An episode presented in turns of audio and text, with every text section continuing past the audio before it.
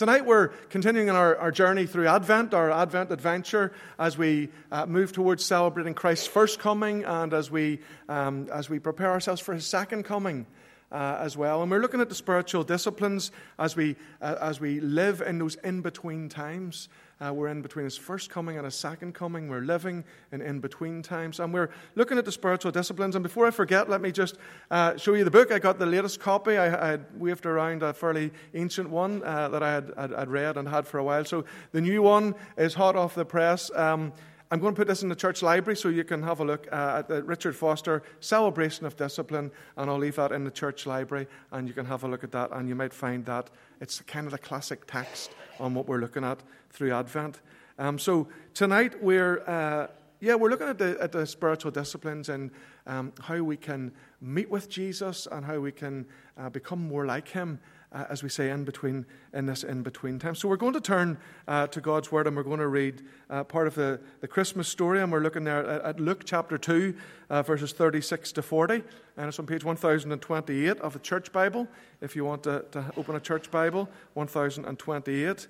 And um, we're picking up the story. So it's after Jesus has been born, and Mary uh, and Joseph have brought Jesus to the temple, uh, and they're bringing them there to present them to the Lord uh, and to, uh, to, to just carry out some purification rites for, for Mary that were, uh, that were um, prescribed for that, that particular time uh, in, in, in history.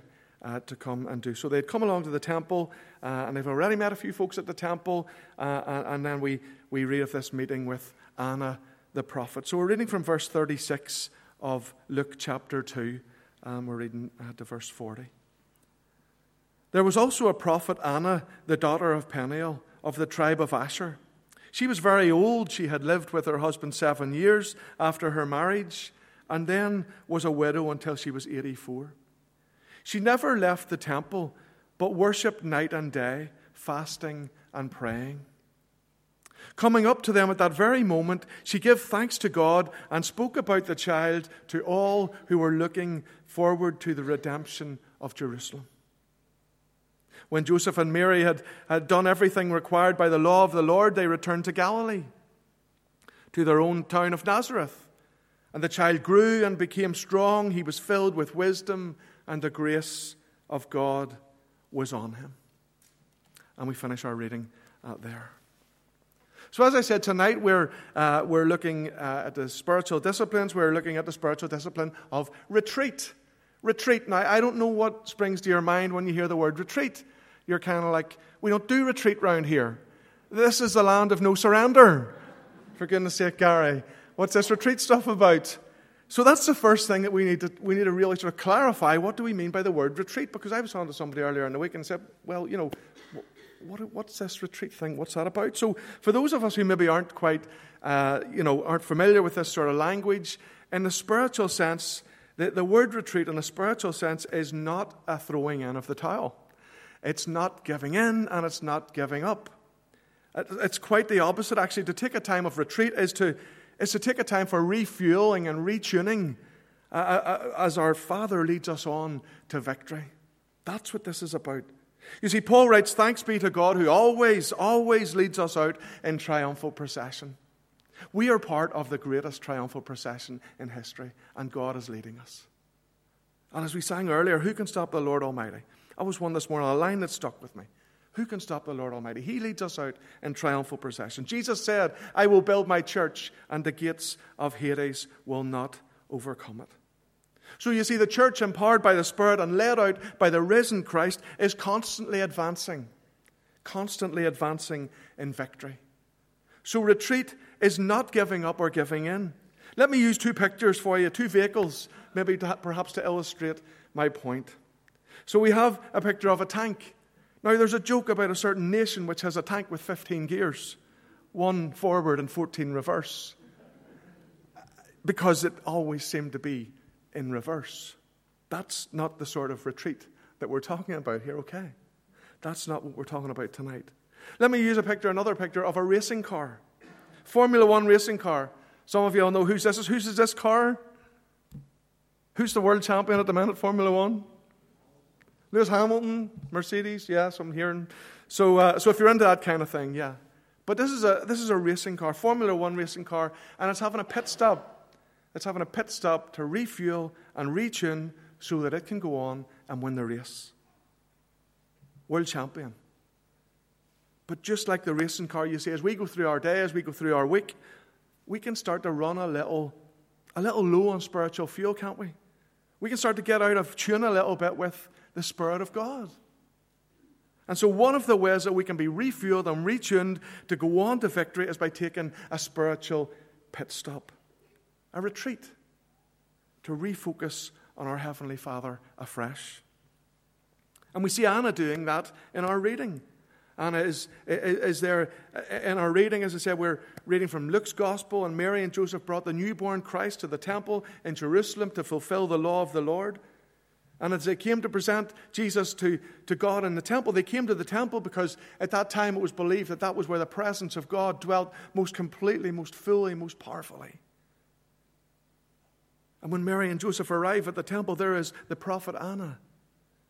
And she is worshiping night and day, it tells us, fasting and praying. You see, she's actually practicing four of the spiritual disciplines. She is worshiping, she is fasting, she is praying, and she is on retreat. She's on retreat. You see, she, and, and she's meeting with Jesus.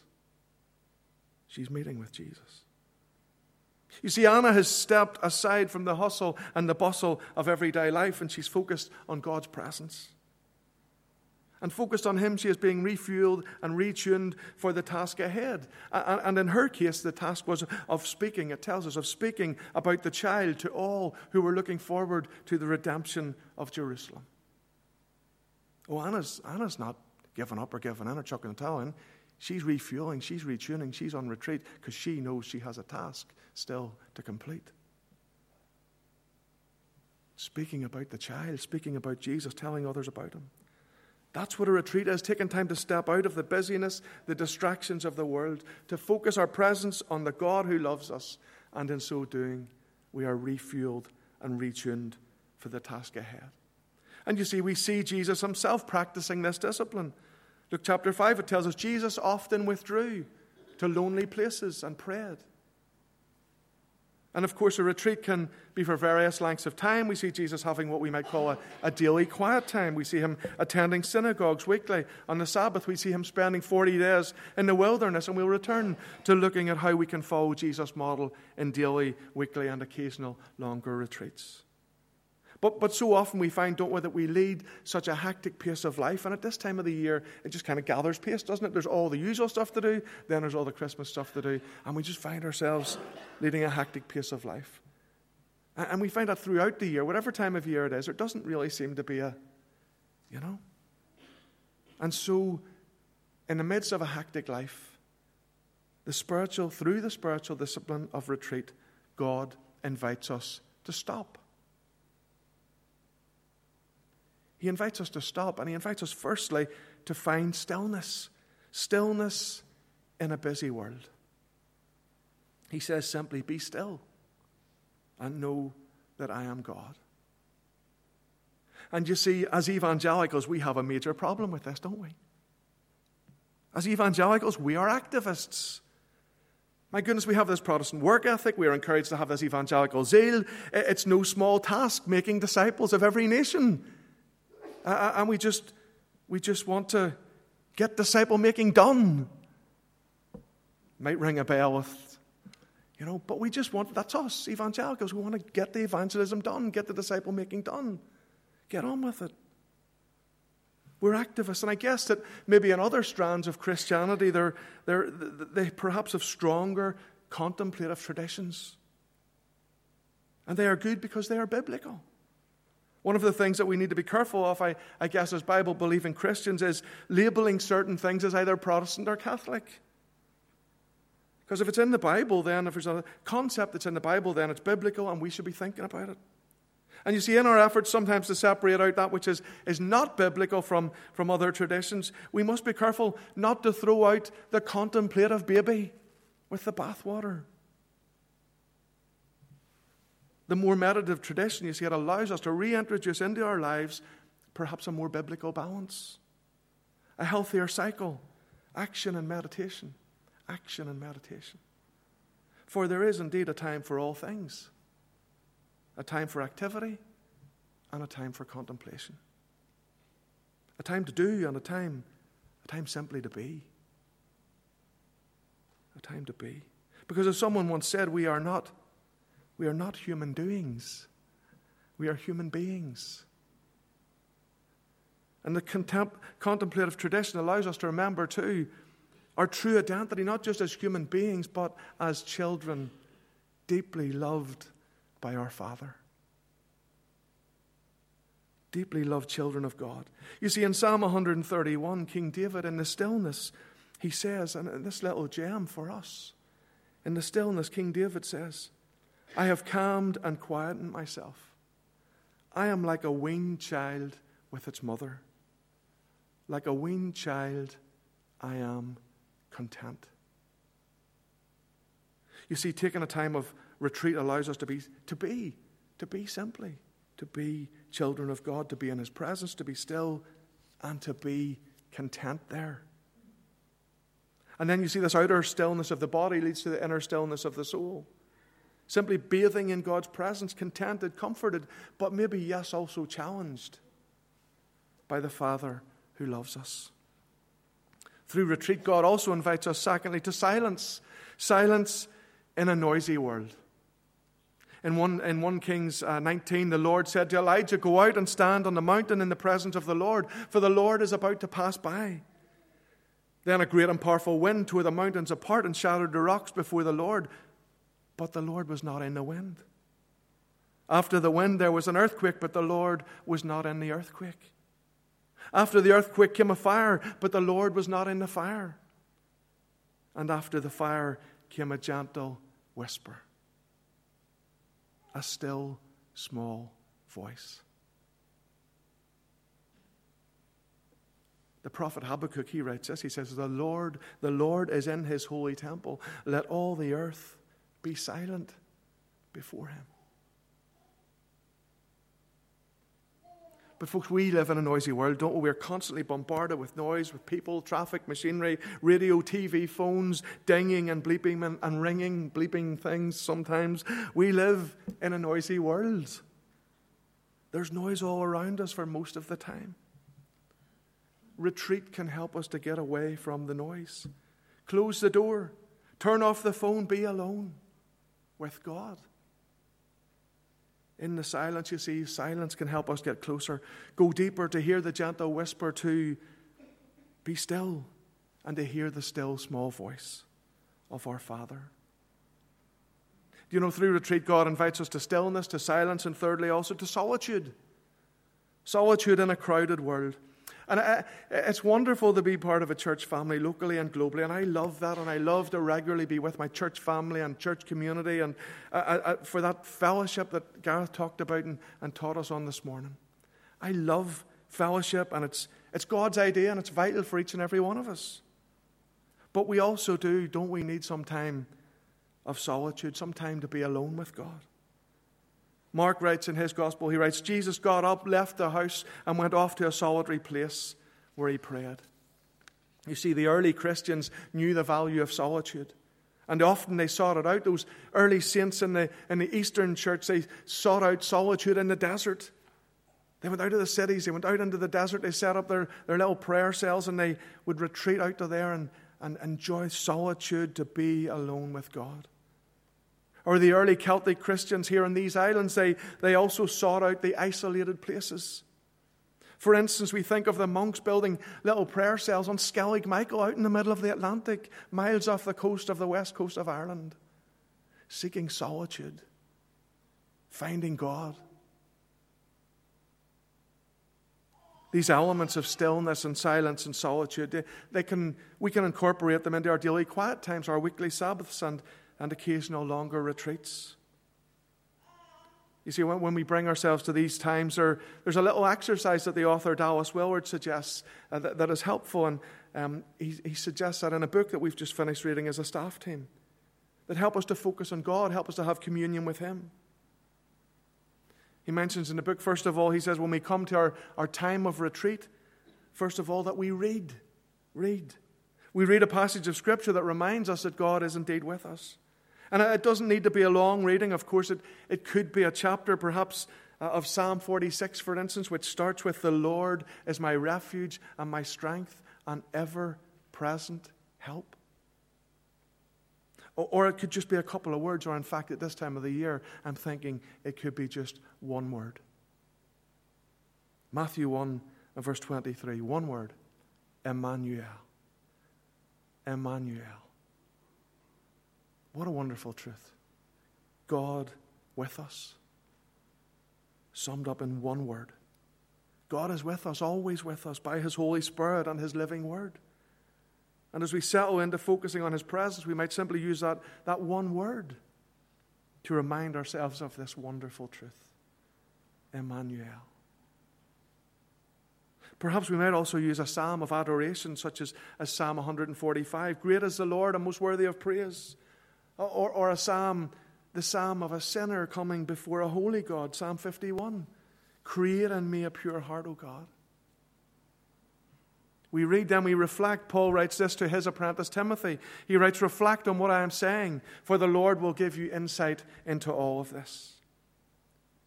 We want to take time to reflect on our on our recent experiences and to learn from them. Perhaps to journal so that we can, we can look back as we go forward and see how God is at work in our lives. We might use a prayer of examen. Excuse me. We sometimes do this at our monthly quiet hour here at Orangefield, and we'll be gathering again this Wednesday for quiet hour. But the prayer of examen is, is a prayer of review it's a short reflection, looking back over the day, recalling the events, taking note of our feelings. Where was God at work in our lives?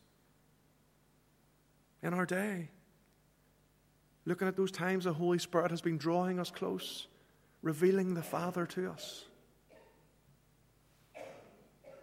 To be aware of those times and places through which He met with us in our day or in the period of time that we're reflecting on. You see, at that very first Christmas time, as God was at work in the heart and life of his servant Mary, it tells us in Luke's gospel that Mary treasured up all these things and pondered them, pondered them in her heart. You see, reflecting on God's word and God's revelation to us helps us to move. It helps it to move from our heads to our hearts. Reflecting on God's word and his revelation to us helps it to move from our heads to our hearts. It helps it, helps it not just to inform us, but to transform us. To transform us from the inside out. then, thirdly, we might take time to respond. To respond, this is when we spend time in, in prayer or, or in praise, silently spoken or sung. Thanking God for who He is, for what He's been saying to us, for His many different spiritual and material blessings that He gives us. And we spend time too giving, bringing our prayers of intercession before the Lord. Paul encouraged the church at Philippi. He said, In every situation, by prayer and petition, with thanksgiving, present your request to God. Respond. And then, fourthly, in our quiet times, we can simply rest. Rest. We simply rest in God's presence. As one author puts it, we are present to the presence present to the presence. We sit at his feet like Mary. Or we enjoy his embrace like the writer of the Song of Songs who rejoiced in the knowledge that I am my beloved's and he is mine. I am my beloved's and he is mine. So that is what we might do during our times of retreat. We find a place, a, a, a time of stillness in a busy world of silence in a noisy world, of solitude in a crowded world. And as we do so, we focus on Emmanuel. And in his presence, we can read, reflect, respond, and rest. So, how might we establish this discipline of, of, of retreat, this habit of stopping? I want to suggest that we establish a rhythm of life, and I want to offer that there is no better place to start than the model that Jesus himself gives us in Scripture. And you know what? I'm thinking if he needed to do these things, then probably so do I. Probably so do we. So, firstly, we see a daily retreat, a daily, a daily quiet time. Very early in the morning, it tells us in Mark's Gospel, very early in the morning, while it was still dark, Jesus got up, left the house, and went off to a solitary place where he prayed. And when, when Jesus taught us to pray, he said he taught us to pray for our daily bread. So this would be indicative of a, of a daily prayer time, a daily quiet time. And so, in order to make this daily retreat, we need to find a place where, where we can have some degree of stillness, of silence, of solitude. And I know it's quite a challenge in this day and age and in our lives. But our quiet place might be a room at home in our own homes, or it might be an open church building if there's one nearby.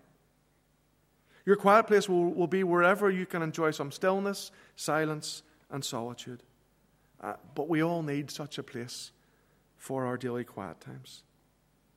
Also, then we see Jesus modeling for us a weekly retreat, a Sabbath the Sabbath. It tells us on the Sabbath day, Jesus went into the synagogue, as was his custom. That's what he did.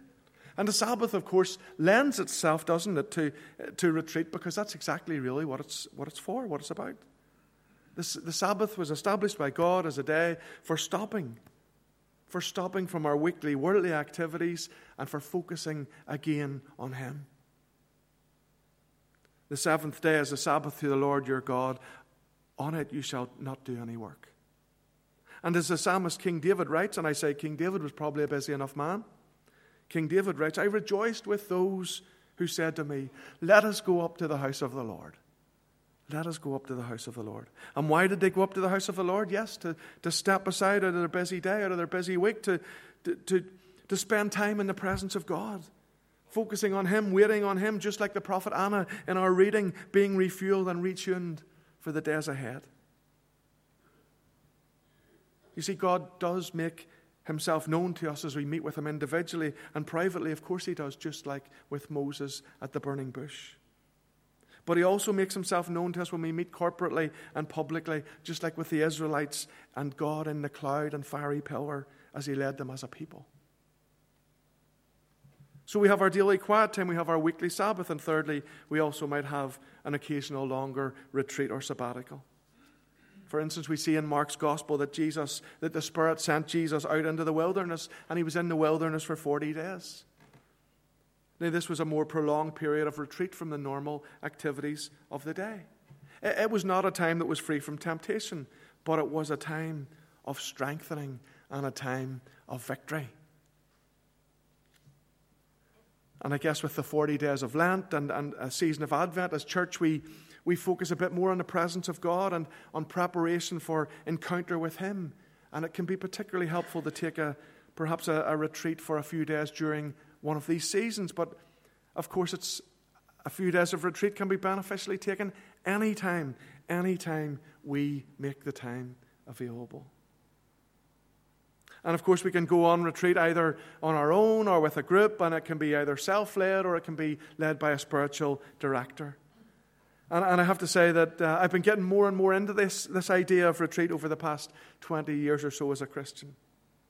And I hope that the Bible verses that we've looked at, uh, from those we can see that this idea is, is for anyone and for everyone who is a follower of Jesus. So let me encourage you to explore the idea of retreat further. So, personally, alongside obvious daily quiet time and collective worship on Sundays, I've explored other different types of retreats.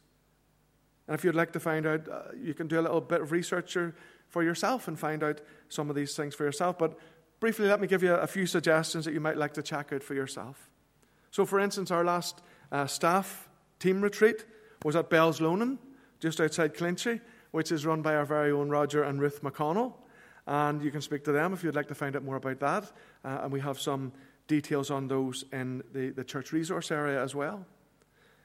And there's also there's Cleopas, and I know that Ross Sterling was here uh, a few years ago and spoke about Cleopas, and they also run local uh, retreats and quiet days. So for something a little bit longer, maybe for something a wee bit more adventurous, two or three days in the Benedictine monastery at Rostrevor, how would that grab you? A couple of years ago, I booked myself in there for three days. I didn't realize it was they had a rule of silence, and I got told off by the head monk for speaking in the refectory. It's, but folks, it's not easy. I'm quite gregarious, and you know, try having a meal with 12 other people and you're not allowed to say hello. So be prepared. But to be fair, the monastery at, at Rostrevor is, is a great place for a retreat. And so too is the YWAM base, youth with a mission base down, also down Rostrevor there. In, in both these places, you can find a place of quietness, of stillness.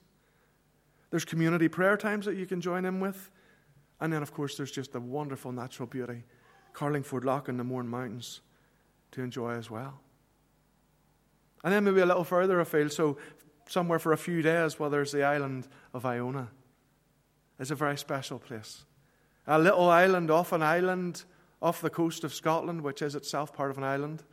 It's a pretty isolated place out there. It took me two days to even get there. It's pretty isolated. But I was there in September, and on Iona, you can really get away from it all.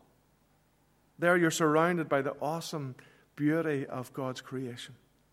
There, you're walking in the footsteps of the early saints. St. Columba left, left Northern Ireland, probably wasn't called Northern Ireland in those days, but 563 we're talking. He left Northern Ireland in 563, went to Iona, set, planted a church, and from there they evangelized half of Scotland. And you're walking in the footsteps of those guys on Iona. And also, you can meet with God there through the current hospitality and worship and fellowship uh, of the several different retreat centres that are on the island. So, that's just a few suggestions for starters. Lots of other places are obviously available. And a little bit of research would hopefully have you pointing in the right direction. But if you're not used with the idea of retreat, though, if you're go- going on a retreat, it is a little bit of an adventure. It is a little bit of an adventure. So, we will want to go with an open mind, open to whatever it is that God wants to do in us and through us as we focus on Him. So, just as I finish, these places are good places to consider for a retreat. But, you know, we really don't need to go very far at all to go on retreat, to have an encounter with God. Let us bring our thoughts back to Orangefield, back to this room, back to now, back to Emmanuel. God with us. With us right here and with us right now. Speaking to us from His Word, moving amongst us by His Spirit, longing to meet with us in a special way through the bread and wine as we come to His table to gather here tonight. So let us continue to be open and responsive to Him as He continues to move amongst us here in this place, right now, tonight. Shall we pray together for a moment? Let's pray. Father, we take a moment to be still in your presence, to know that you are God, to listen and to respond to your still small voice. Father, would you help us to use the rest of our time here this evening to continue to responding to you as your Spirit leads us? In Jesus' name we pray. Amen.